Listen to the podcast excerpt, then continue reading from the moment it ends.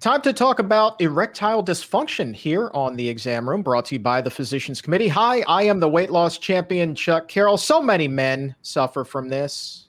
Do they have to? Well, to answer that question for us today and to talk about the most popular foods and whether or not they could, in fact, also be contributing to ED is Dr. Robert Ostfeld. Now, he is the director of preventative cardiology at Montefiore Health System up in New York City. And thank you so very much for being here, my friend.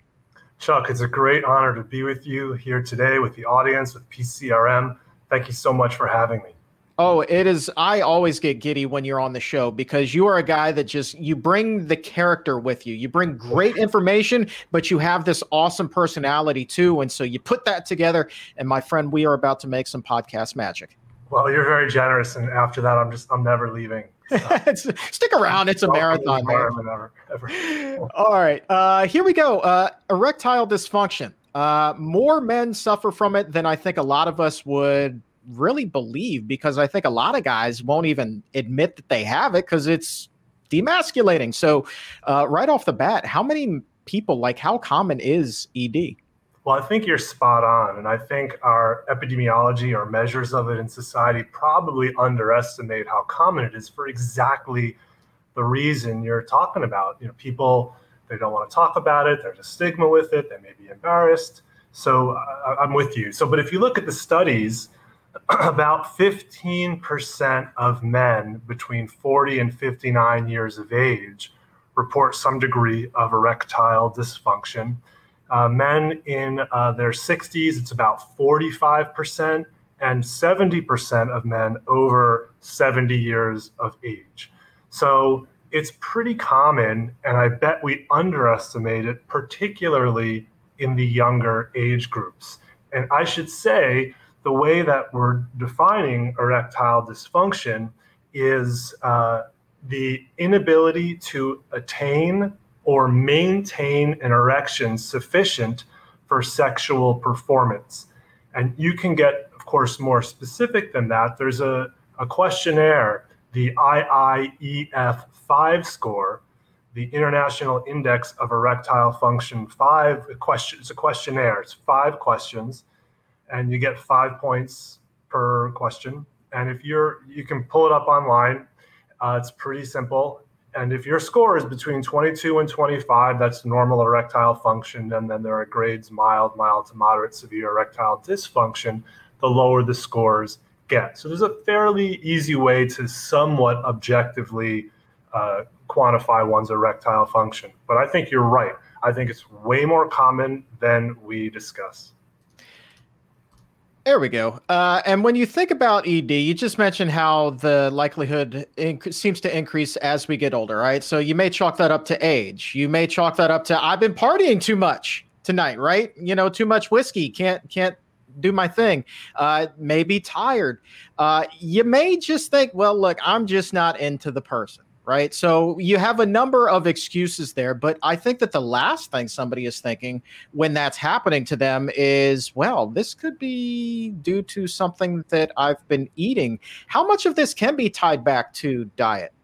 A lot of it can be tied back to diet. You're absolutely right. Um, and it, there's a variety of things that can cause erectile dysfunction, and they, they kind of lump them into organic causes, meaning like a physiologic cause or medical medical reason, a, uh, a psychological cause, um, you know, anxiety, depression, or maybe drug related. Um, so, but organic causes are broad and they're often vascular or blood vessel related, endocrine, like testosterone or thyroid hormone related, um, and uh, uh, neurologic, because the nerves play a role in that as well. So, diabetes could could impact it. But vascular erectile dysfunction or vasculogenic is the most common reason to have erectile dysfunction. Now, sure, you could be tired one night, maybe you had too much to drink, maybe you're really stressed about something. Those are things that can also impact it, but you know, maybe transient. But vasculogenic erectile dysfunction is the most common uh, organic category of it. And that is largely due to blood flow into the penis. So I guess so getting an erection, um, and blood flow is, of course, related to diet. So, getting an erection is a psychological event, it is a vascular event, a neurologic event, and also the endocrine system plays a role. So, if there's some kind of like physical or psychological stimulation, then the endothelial cells that line the artery going to the penis secrete some nitric oxide and help the penis dilate, and blood flows into the penis. So you could see if there is uh, an unhealthy diet injuring arteries, injuring endothelial cells, that could meaningfully impact erectile uh, erectile function. Um, and so the blood flows in, and then it goes into these uh, venous sinuses um, that slowly fill and engorge the penis. And then when that happens, they engorge, they engorge, they grow, and they hit up against some fibrous tissue, making it hard for the venous blood to drain. And so when that happens, the penis stays hard, uh, and you're, you're, you're, able to have a, a sexual act. Uh, so anything in terms of blood flowing into the penis or blood flowing out of the penis, if there's a problem with that, that can cause erectile dysfunction. Now, in terms of diet, we know that diet negatively or uh, diet significantly impacts blood vessel function, whether it be in a positive or a negative way. And the artery to the penis isn't immune to that either. Uh, atherosclerosis or vascular disease is a systemic disease. It affects the blood vessels in our heart, to our brain, and also to our penises. So, what we eat profoundly can impact um, our erectile function over time. And there certainly are some small randomized controlled trials where they put people on a, a Mediterranean style diet versus just kind of general recommendation in a Mediterranean style diet, having more vegetables, more fruits, more whole grain. And they saw improvements in erectile function over time. So, diet plays a very important role uh, in this. So let me just see if I can summarize there. Basically, what you're saying is in terms of blood flow, right? So you think blood flow, you think blockage, and blockage, that's a big problem. So then is ED then potentially a sign of worse things to come? Wow, well, that's a great, great question. And we frequently call erectile dysfunction the canary in the coal mine for heart disease. Why do we say that? Because the artery to the penis is smaller than the arteries to the heart. So by the time you have a blockage in the artery to the penis that's negatively impacting blood flow to the penis, it's exquisitely likely that you also have cholesterol disease in the blood vessels throughout your body, including to your heart. But those are bigger blood vessels, so it may not have clinically manifest.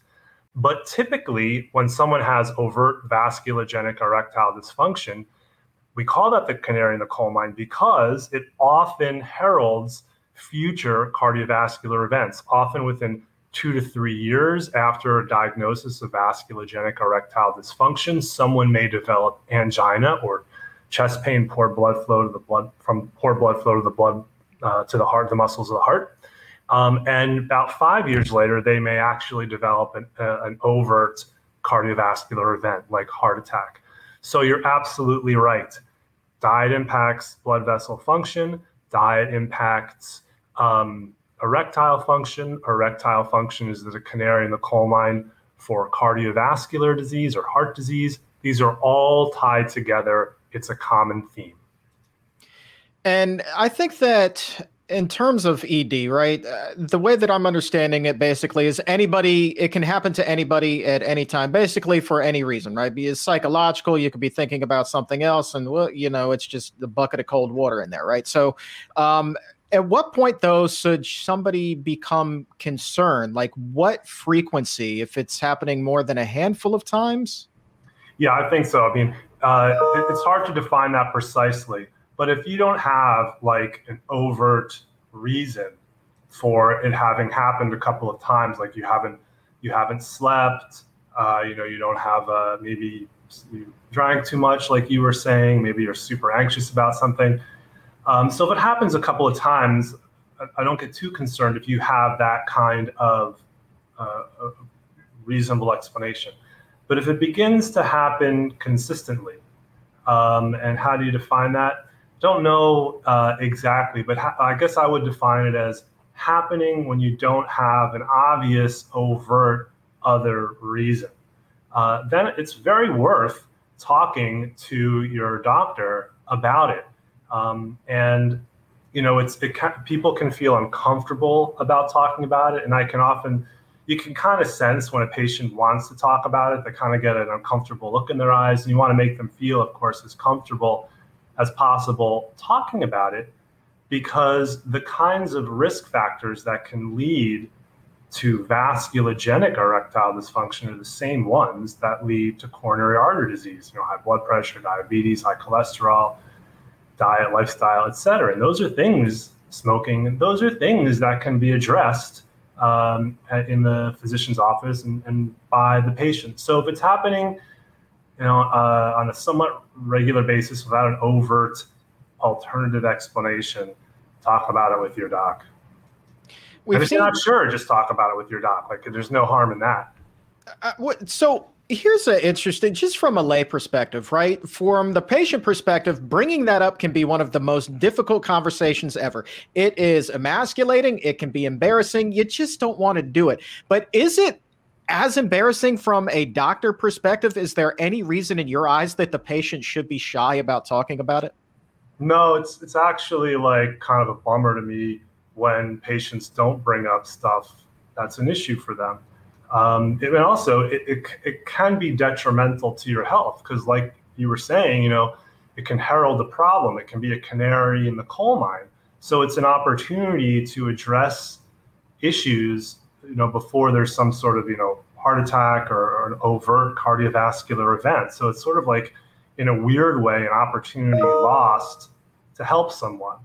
So, you know, like docs have, you know, been around the block, seen a lot of things you know you go through training you see all kinds of stuff um, and i understand that it's uncomfortable i understand it's embarrassing but uh, you know please bring it up with your doc. They should not feel uncomfortable talking about it at all. If they don't have a lot of experience with it they could very easily uh, refer the person to a cardiologist or a urologist uh, to help them with the issue. But please bring it up and we know that a plant based diet, we've seen cases where it can really reverse heart disease. So, would I be correct in assuming that if somebody does have erectile dysfunction and they begin to eat that healthy, whole food, plant based diet, would that then help them get up for the get down? well, to me, it's a great question. We don't unequivocally know that. There, there are randomized trials with the Mediterranean style diet, which is more plant based where people do better. Uh, uh, stopping smoking, they can do better. Losing weight in randomized control trials, they do better. Exercise is helpful. All those things are helpful for health in general and also for erectile function. But whether a fully plant based diet can reverse it, we don't honestly know the answer to that. My hypothesis is yes. Um, and I base that uh, you know, on extrapolating from data of the, the randomized Mediterranean by Esposito, the Mediterranean trial uh, style diet trials, where that helped.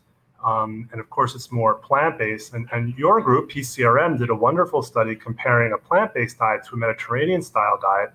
And they saw that on a plant based diet, people lost more weight, their cholesterol fell more, blood pressure fell more in both groups, but more so in the Mediterranean arm. So there was, you know, there's benefits in, in both, uh, but there was seemed like overall more benefit in the plant-based arm. Now, erectile function wasn't an endpoint in that study that, that I recall, um, but you know, and you can extrapolate from other data that consuming more plant-based nutrition under the umbrella of a Mediterranean style diet might be helpful. For example, in the PREDIMED trial, which is a randomized controlled trial, people at risk for cardiovascular disease, but didn't have overt cardiovascular disease, probably enriched for erectile dysfunction. Um, and they were randomized to a Mediterranean style diet versus basically a Western style diet. And those randomized to the Mediterranean style diet did better long term. They did a, an a priori defined post hoc analysis of that study, and they found that those who ate more plant based nutrition under the umbrella of a Mediterranean style diet did better, had lower mortality. So one could hypothesize that based on that, it's probably also helpful for erectile function, but that's a hypothesis. So I think it is better. I have patients who go plant based and then tell me, you know, one guy said he was a rock star in the bedroom. You know? so uh, I, the, it's anecdotal. I, I, can't unequivocally tell you. And we're about to launch, uh, hope very soon, a randomized trial uh, short-term study looking at the impact of dietary pattern on erectile function in young, healthy men. Uh, so we'll see. We're going to look at a, a, plant-based diet versus an animal-based diet, and we'll we'll see what we find tell you a funny story. Uh, in the documentary The Game Changers that came out a few years ago, uh, there was this scene where um, they were looking at three college age athletes, and they were basically looking at them for uh, the strength and length of their erections um, at night when they were sleeping, right? And so I'm sitting there and, and a bunch of us from the office went and we screened this movie at a theater. And I'm sitting next to this one woman who, uh, when this first happened, she's like, oh my God, you know, she's like turns away, she's embarrassed. And then they get to the results showing the gentleman who ate the whole food plant based diet uh, for dinner, um, you know, did a little bit better, you know, at night. It was a little bit firmer, lasted a little bit longer. And then she, that, oh my God, went to, oh my God. so it's if you all in the tone. I'm telling you man i'm telling you. Uh, that's a great documentary if you haven't had a chance to say uh, see it yet. I highly recommend it. Dr Ostfeld um, before i let you go uh, I spent some time on Google before we hopped on here together today, and I was looking. I said, "Well, what are the most popular foods that we here in the U.S. are eating?" And I came up with ten of them. Uh, and if you don't mind, I was hoping we could just kind of go down this list, and you could give me the thumbs up, thumbs down as to whether or not these foods could contribute to ED. Okay, sure. All right, let's start with number 10, the burrito. I'm assuming that, you know, with with a burrito we're talking about a lot of animal-based food, you know, like a lot of meat and cheese and sour cream and that. So from my mind and and you know, you could extrapolate for, I saw the Game Changers awesome movie recommended to everyone and, and some of their work helped influence our study and Dr. Aaron Spitz, the urologist in that movie, is going to be part of our our study. Um, the uh, um, so yeah, so, so even extrapolating from that, to me, that's a thumbs down. Next one, donut. Could a donut contribute to ED? Yeah, it's hard to find a situation where donuts are helpful. So I'm to give that a thumbs down as well. well. Number eight on the list, the good old fashioned peanut butter and jelly. You know, I'm a little more mixed on that one. You know, peanut butter, if you just have a nut butter, you know, without all the, because sometimes you get it and it's got all this other stuff thrown into it, but sometimes it's just a nut butter.